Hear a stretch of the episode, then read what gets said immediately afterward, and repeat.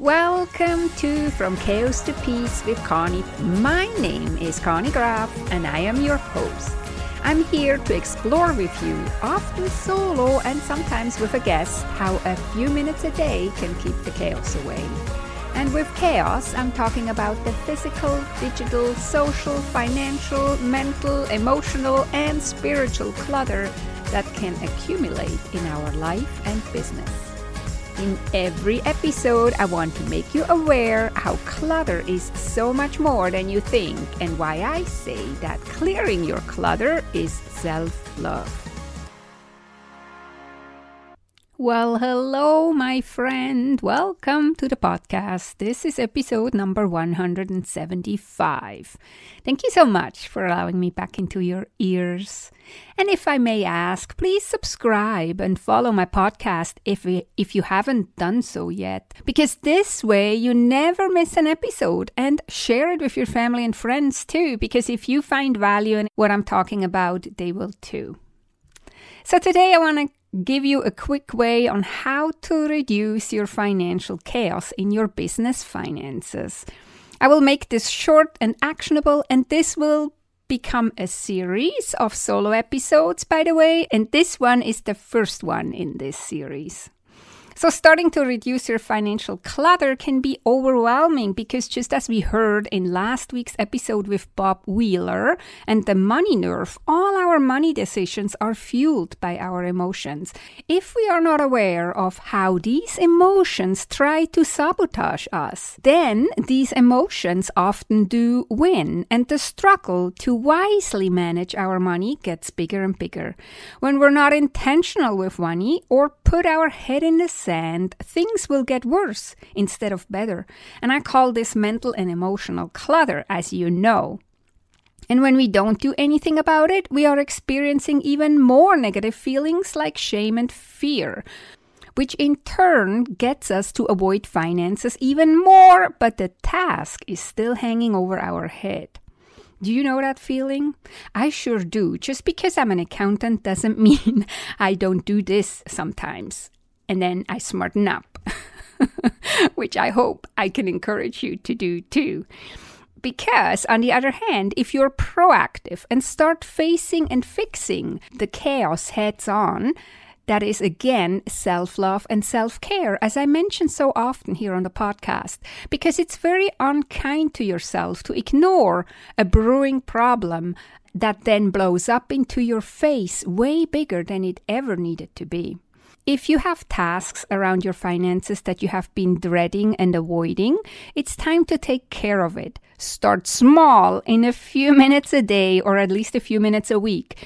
Doing so will give you peace of mind and also relief. Trust me, again, that is self care and self love.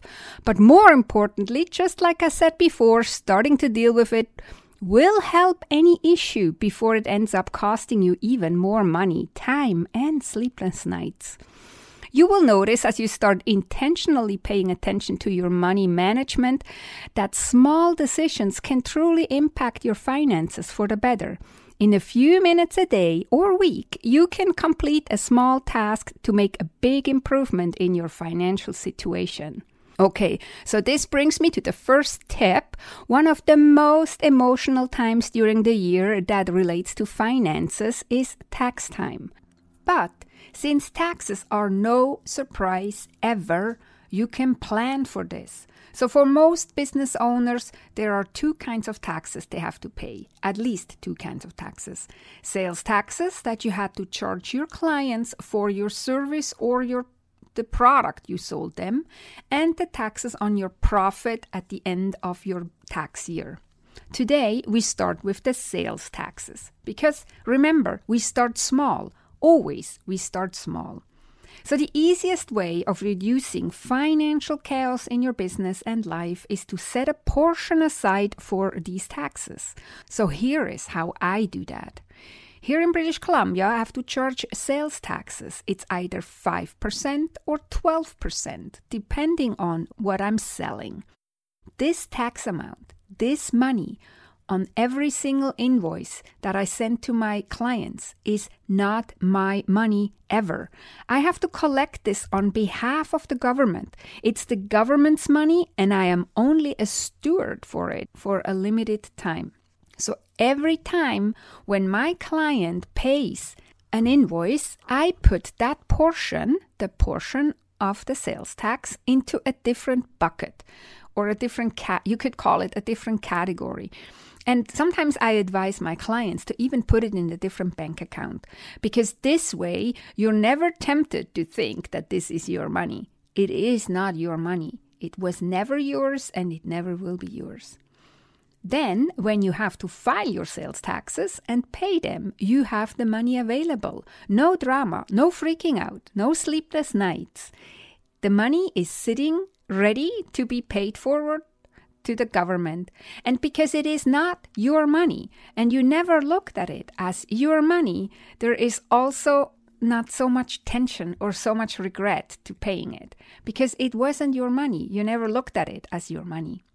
I know this tip isn't groundbreaking or mind blowing, but what is mind blowing to me is that so many people are not doing this, and then they freak out when the money they owe is collected. And that's why tax season is stressful because you look at that money as your money, which it never is. It's literally the government's money from the minute it enters your bank account. And just that you know, I don't like it either. As I said here on the podcast before, I don't like tax season and I don't like to give my hard earned money to the tax man. But if I never look at it as it is my money, then it's at least psychologically, a bit easier to pay it to the government. Because if I never look at it as my money, then I'm not giving my money to the government. I'm just giving the money that belongs to the government to the government. Right? So never look at that part of the money as your money. Put it aside, maybe really into a separate bank account. I don't put it in a separate bank account, but I just don't look at that part as my money, which is a bit advanced and might not work for you because you can't just see at one glance how much money you have unless you're separating it out in your in your books and all that what i do. But nobody asks you to do this crazy thing. Just open up a second bank account and put that money in into that bank account and then never look at it other than that time a year that you have to pay your sales taxes right Again, reducing chaos, stress, sleepless nights is self love and self care, especially with finances. And if you struggle with chaos in your finances, your office, or your files, and you know you need to make a change, but you don't seem to be able to do it on your own, contact me because I can help. You can bring your chaos to me. I will be on your side and I will help you face your chaos. And together, as a team, we will figure out what's the best thing for you to do for a few minutes a day to keep your chaos away and to get organized and in control of your finances. You can message me on Instagram at I am Conny Graf, that's my handle, or you can send me an email or you can sign up for a complimentary Chaos to Peace session. The link is also in the show notes at connygraf.com forward slash podcast forward slash 175. And if you love my podcast, you can really help me by going to Apple Podcasts and write an honest review. This will help that more people find this podcast and can move from chaos to peace in their life, business, and finances. Okay, my friend, that's it for this week. Thank you for listening all the way to the end. Have a beautiful and amazing week. Talk to you next time. Take good care and be safe.